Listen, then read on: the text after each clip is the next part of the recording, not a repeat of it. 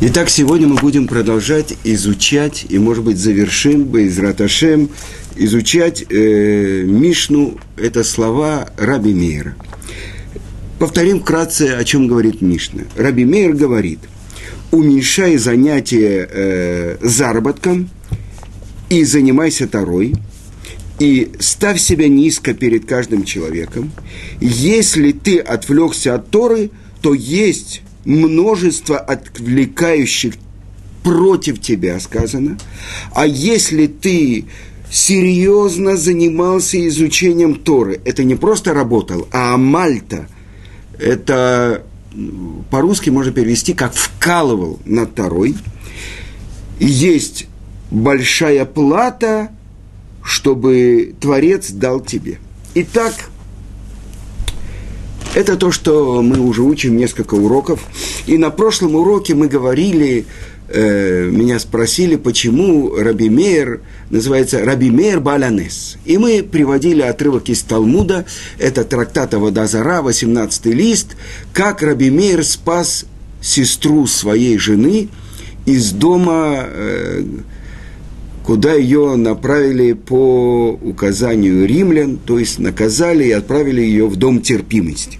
И сказал Раби Мейр, если она чиста, то я ее спасу, выкуплю, а если нет, то то, что есть, то есть.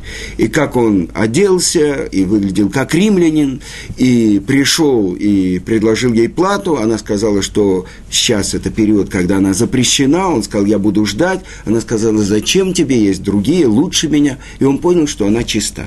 И тогда он предложил деньги, взятку сторожу, тот сказал, я боюсь, и Раби Мейер ему сказал, э, возьми деньги, огромные деньги, золотые дукаты, половину дай тем, кто над тобой, а половину оставь себе. А объясняет комментатор э, Талмуда Маршо, что боялся Раби Мейер, что, э, может быть, он не захочет поделиться с, со своим начальством. И тогда он ему сказал, вот э, этот сторож э, сказал, а вдруг э, кончатся деньги и меня захотят наказать. И тогда Раби Мейер показал ему, э, были там собаки, которые нападают на людей, и он бросил в них палку, и вот они хотели на него наброситься, на этого сторожа, и он ему сказал, «Элока демейер аныни», то есть «всесильный, мейра, ответь мне». И обычно в народе это даже распределяются у нас такие э, кубышки для, э, для цдаки, это называется кубышка Элокада Рабимейр – это э, Раби Мейр Баланес, то есть Раби Мейр э, чудотворец. И вот это то, что я хочу, чтобы мы поняли по-другому немножко.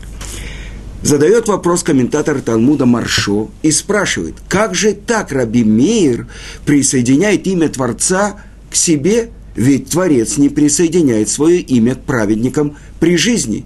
Есть только один человек из всего Танаха, к имени которого присоединил при жизни Творец свое имя, и это наш праотец Ицкак. И это мы говорили, что в этот момент ему 137 лет. Это после того, как он полностью отдал свою жизнь, чтобы исполнить волю Творца, когда Авраам повел своего сына Ицкака, и Ицкак понял, что это воля Творца, он попросил отца связать его руки и ноги, это называется Акида, потому что это место э, у барашка, это вот, где связываются, я не знал это, но оказывается и у животных передние ноги называются руки, так Мишна говорит, а задние ноги. Так вот, он ему попросил отца, чтобы связали сзади руки и ноги, чтобы он не дернулся во время принесения жертвы. Так вот, прошло после этого, мы говорим, и святые наши книги учат, что Ицкак полностью отдал себя ради исполнения воли Творца. И эта жизнь его после этого, это как жизнь после смерти. Так вот, он после ста лет служения Творцу, когда его сын Яков оказывается на горе море и видит пророческий сон, вот тогда Творец обращается к Якову и говорит, я всесильный Авраама и всесильный Ицкак, а Ицкак еще жив. Так вот это единственный человек, к имени которого присоединил Творец свое имя.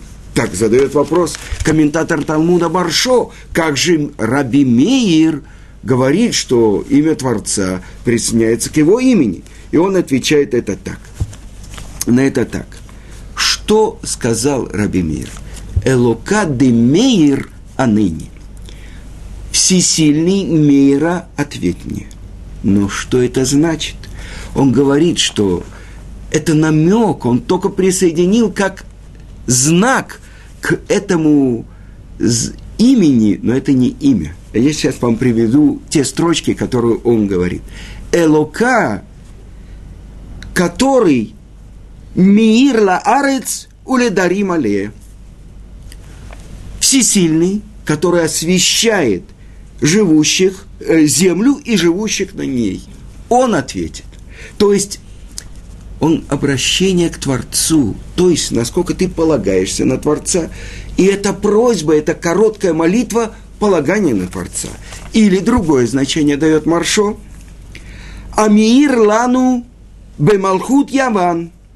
Тот, кто осветил нас во время власти греков – а Мидраш Раба объясняет, что уже во второй строчке Торы написано «Ваарецайта тогу вабогу вахоших альпней теон» Тегум.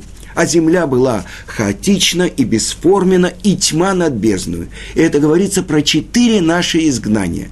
Так как же наши мудрецы определяют царство греков как тьму?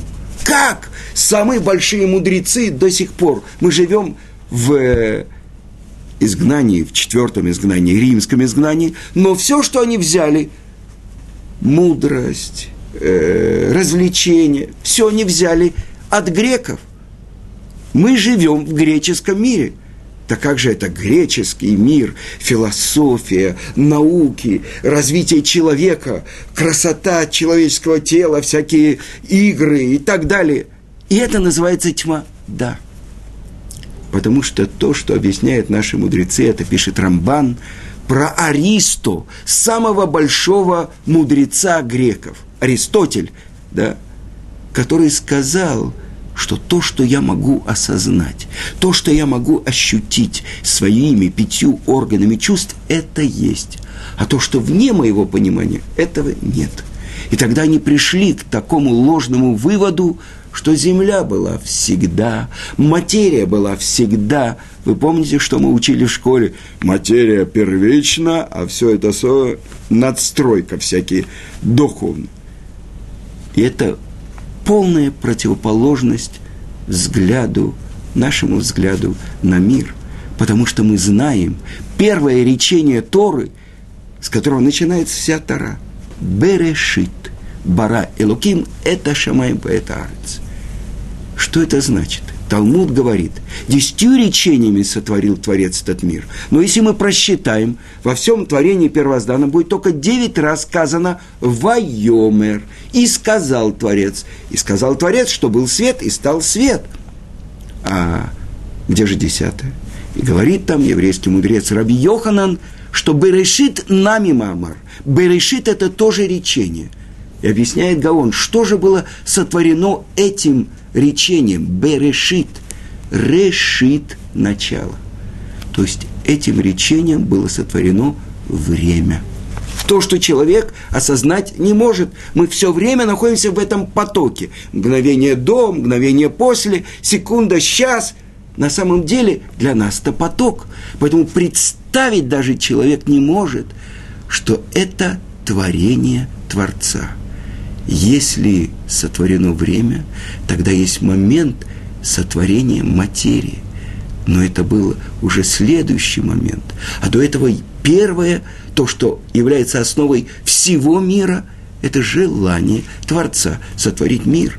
И поэтому это свет нашего понимания, в отличие от тьмы постижения греков. Так вот, это тьма.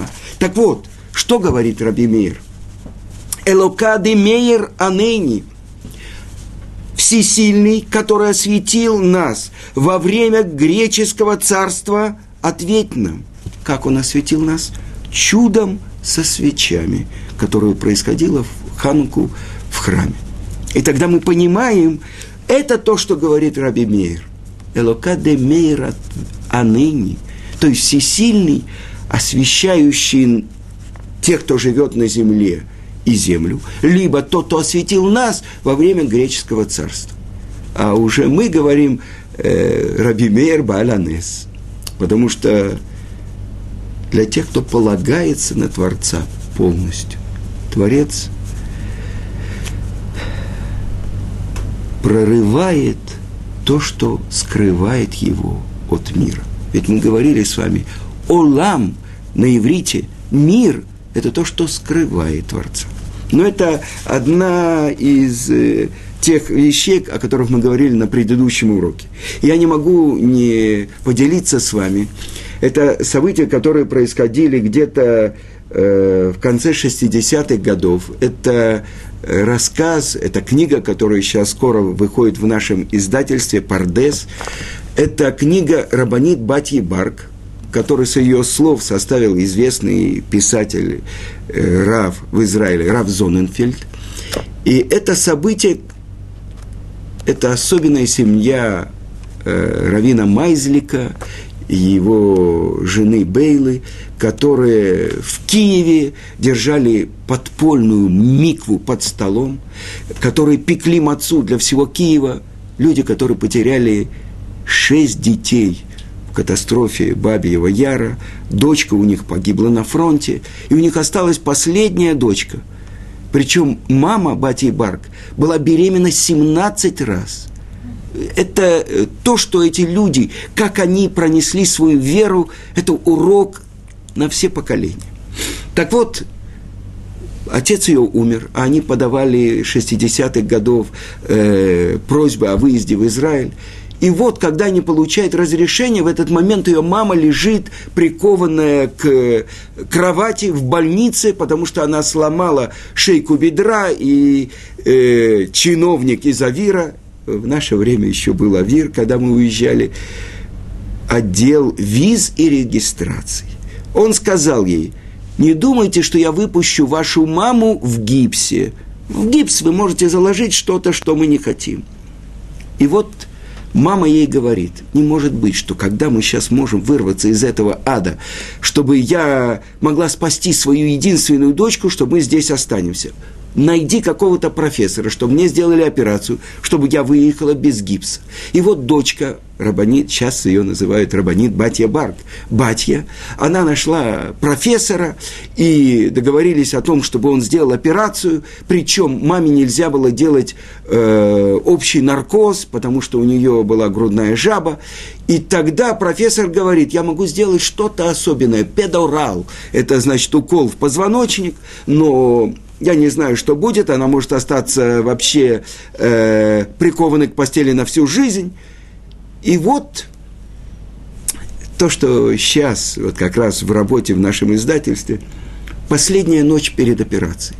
И вот это единственная дочь. Она приходит, они жили в подвале, специально взяли подвал, чтобы можно было делать подпольно много вещей, много заповедей. И вот она приходит из больницы домой. И вот она думает, что будет завтра с мамой. Она подписала, мама сказала, подпиши разрешение на операцию. Отец умер. Погибли семь братьев и сестер. Она единственная дочка у мамы. И вот она думает, завтра я останусь круглой сиротой, одна в мире. Или, может быть, Творец, ты спасешь мою маму. И она прямо в одежде садится за стол. И вдруг она начинает гладить этот стол – и она обращается к нему, она плачет, капают слезы на стол, и она говорит, этот стол, ты можешь быть верным свидетелем. Сколько людей мы здесь принимали? Э, верующие евреи, которые не хотели нарушать субботу. Вечером они приезжали э, в синагогу, а после этого они приходили ночевать в эту семью э, Равина Майзлика. Да. И что же им можно было давать еду? Они получали какую-то пенсию, мельчайшую, ничтожную, за погибших детей. Где же не брали еду? И вот она рассказывала, как она маленькой дочкой ходила в мусорники, и она собирала там замерзшую морковку, замерзшую картошку, и в нее бросали камни, кричали «нищенка» и так далее. И вот это она приносила домой. Мама очищала, находила живые какие-то еще не полностью замерзшие кусочки и варила чем-то. Так она говорит – этот стол свидетель. Какую еду здесь давали этим, этим людям, какие слова Торы здесь звучали, какие песни раздавались за этим субботним столом. Люди, их лица разглаживались, их морщины, когда они видели эти свечи, которые зажигала моя мама, Алте Бейла. Она подошла к ее молитвеннику, она взяла его, он был весь пожелтевший от слез. Сколько молитв было связано здесь. И она, ее слезы начали капать в тот же. Неужели завтра Творец, ты ее заберешь? Вот этот стол, этот молитвенник, эти подсвечники, они свидетели про Алтебейлу. И вдруг она сквозь слезы улыбнулась. Она вспомнила, что мама ей говорила.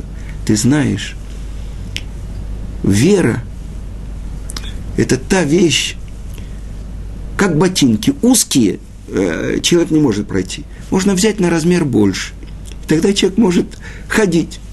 Так вот, есть моменты, когда веру нужно увеличить. И так она плакала и смотрела, она взяла тфилин своего отца, и она сказала, вот эти тфилин могут быть свидетелями перед престолом славы Творца, что не пропустил мой отец ни одного дня в самых страшных ситуациях. Это то, что этот стол, эти подсвечники, этот сидур, эти тфилин должны прийти перед Творцом и свидетельствовать, что Алтебейла, верная твоя дочка, жила с тобой всю свою жизнь. И она не заметила, как перед рассветом она задремала, прямо не раздеваясь за столом. Утром она вскочила, потому что нужно было бежать в больницу, вымыла лицо, причесалась и прибежала к маме. И вот вывозят ее маму на э, кровати в операционную. И вдруг мама подзывает ее и говорит, она говорит, я не успела еще сказать, мама, крепись, Творец поможет. Подозвал ее мама и говорит, ты знаешь, что самое страшное для меня – вот сейчас я иду э, на самые критические часы моей жизни. И что мне самое обидное, что самое страшное? Что я оставляю в мире дочку, у которой нет веры. Она говорит, мама, что ты говоришь? Посмотри на себя, ты пришла с красным лицом, под глазами у тебя синяки, ты же вообще, наверное, не спала, всю ночь ты плакала. Если ты плакала, а не выспалась, не приготовила бутерброды. Это значит, что где-то в глубине души ты не веришь, что я останусь живых. Так вот, знай, моя дочка, что твоя вера может меня спасти, а твое неверие может меня загнать в гроб. И, батя говорила, что все четыре часа операции она сидела и все время повторяла, она говорила ты или она повторяла, я верю, верю, верю, верю, верю, верю чтобы не попутал ее черт, чтобы она вдруг не отвлеклась. И вот через четыре часа выходит профессор. И она подбежала к нему и говорит, профессор, моя мама жива? Он говорит, чтобы я так жил, как твоя мама жила. Подозвал ее и сказал, скажи, что это значит Элокада Раби Мейр Аныни? Профессор, русский, откуда? Она спросила, профессор, откуда вы знаете эти слова? Он сказал, ты знаешь, я не первый год профессор. Сколько операций таких я сделал? Ой-ой-ой. Так вот, до начала операции я наметил как-то, где я буду пилить, где я буду соединять и так далее. И вдруг твоя мама говорит, профессор, вы знаете, вот с большим врачом всегда находится ангел Рафаэль, ангел здоровья. Так вот, профессор, я на своем языке, на идыш, а вы на вашем, на русском. Давайте вместе попросим, чтобы Творец сделал вас посланником, чтобы удачно прошла ваша операция. Потому что ваша удача – это мое здоровье. И он говорит, я не знаю, что происходило во время операции. Я наметил так-то и так-то. И вдруг как будто кто-то ведет мою руку. Не так, как я наметил, а по-другому. И я хочу сказать, если бы я сделал, как я наметил, твоя мама бы никогда не ходила. Ну вот, сделано все, сделан рентген. Это самым лучшим образом сделано. Теперь перед каждой операцией я буду говорить «Элукаде Раби Мейер Анейни». Так вот, это я хотел рассказать вам, как люди, которые живут и которые, и которые так впускают Творца в свою жизнь.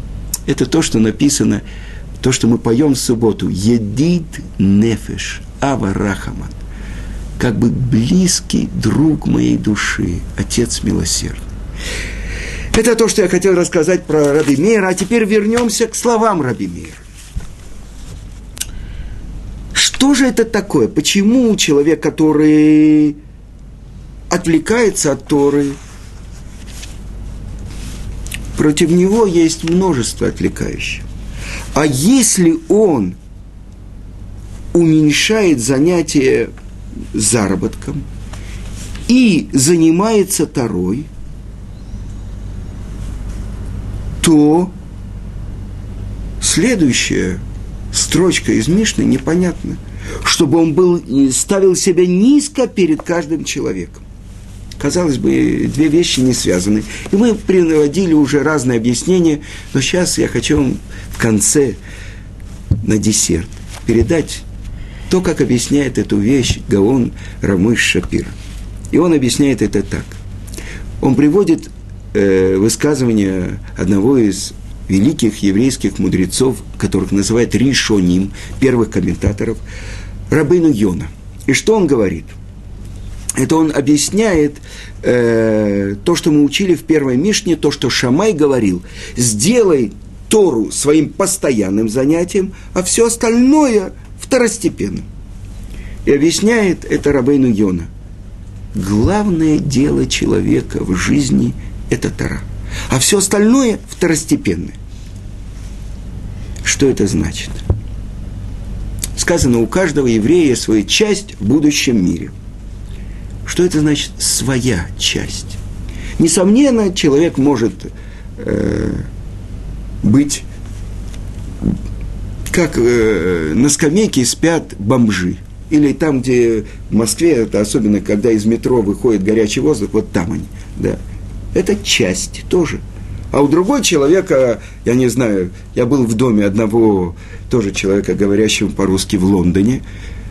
Красивый домик – да, мрамор из Италии, там деревья, ну, не знаю, говорят, что одно дерево там 30 тысяч долларов стоит. Ну, не буду я называть фамилию, у кого я был. Есть разница между тем, кто спит на скамейке, и тот, у кого такой домик в Лондоне. Так вот, что я хочу сказать. Что это значит своя часть? У каждого еврея есть часть в будущем мире. Сказано, в будущем мире нет ни еды, ни питья, но праведники сидят в коронах и получают наслаждение от близости к Творцу. Что это значит? Будущий мир. В будущем мире только то, что ты здесь заработал, ты получаешь там. А главное что? Сказано так, в трактате Ктубот, что как происходило э, оживление после того, как евреи у горы Синай – умерли. Сказано, от каждого речения оставляла их душа. Сказано, что Творец пустил на них росу, которая в будущем будет оживление из мертвых. И объясняет это так Гаон Рамыши Шапира, что дождь бывает выпадает, бывает нет, бывают вот у нас периоды, когда нет дождей, а роса всегда. Что это значит? Роса – роса – это та часть Торы, которую человек сделал своей. своей. Каждый человек приходит в этот мир, и главное его занятие, в принципе, еврея, открыть свою часть Торы. И об этом сказано о, и об этом сказано Рехаим и Миша Ашерагавта. И увидишь жизнь с женой, которую ты любишь. Написано в Мишне Эшет Хайль Минимца. Минимца. Доблестную жену кто найдет? о чем говорится, и на этом построена Мишли царя Шломо, и так объясняет Гаон из Вильна, что это значит доблестная жена. Это та часть Торы, которую человек должен открыть. Ради этого еврей приходит в мир. Если вы смотрите, спросите, а что же женщины? Это их часть в той Торе, которую учат их мужья, в той Торе, которую учат их сыновья. Главное то, что благодаря чему происходит оживление мертвых, благодаря Торе. Вот это таль, это то, что их оживляет. Так что оказывается? Главное дело человека – это вот открыть свою часть Торы. И сказано, что каждый человек рожден для чего? Для амаля, для вкалывания. Какого? Какой работы? Может быть, физической, вот это молотом, по наковальне, да? И отвечает Талмуд для того, чтобы произнести, понять, открыть свои слова Торы. И это то, что сказано в главе Бехукотай. Им Бехукотай тилеху, если вы по законам моим будете идти и будете амелим бетора и заниматься полностью посвящать себе Торе, будет полное благоденствие, дожди и пропитание и так далее. Нет, страшные вещи написаны в той главе. И объясняет Гаон из Виль, э, Гаон Рамыши Шапира, да, что если мы скажем, что Тара, она за морем или на небесах, она не там. Но в сердце твоем и в твоих устах, что это значит? И так он объясняет эту вещь. О, она не, не на небесах. Что это значит? И не за морем не на небе. Человек, который возносится над другим, он ставит себя выше другого. И не за морем, то есть, чтобы отправлять корабли, заниматься бизнесом, при, принимать, продавать и так далее, это уменьшить би, э, заработок и ставь себя низко перед каждым человеком. Но почему? Я больше его учил Тору. Я там, у меня кипа больше, у меня пейсы длиннее. Ну, так что, я не могу подняться над ним? И объясняет очень важную вещь. Основа всего творения. То, что сказано в первой строчке Торы. В начале сотворение Творцом всего небесного и всего земного. Небо, оно воздействует. Земля получает воздействие. По-другому скажем, мужчина и женщина. Каждый дополняет один другого – есть воздействующий, есть получающий воздействие. Ученик и учитель.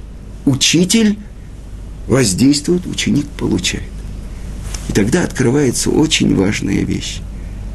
Чтобы получить Тору, мудрость Творца, надо быть получателем. И если человек возносится даже над кем-то, это значит в этот момент он ставит себя выше. Вы знаете, сказано, Тара собирается только в низком месте. А в высоком месте, если э, вода, извините, вода собирается в низком месте. А если в высоком, если есть у тебя фонтан, говорит Козьма Прутков, заткни его. Так да, мы открываем очень важную вещь. Это условие изучения Торы, когда ты не возносишься ни над каким, ни над одним человеком. Ты получатель, ты хочешь стать сосудом, который вмещает в себя божественную мудрость.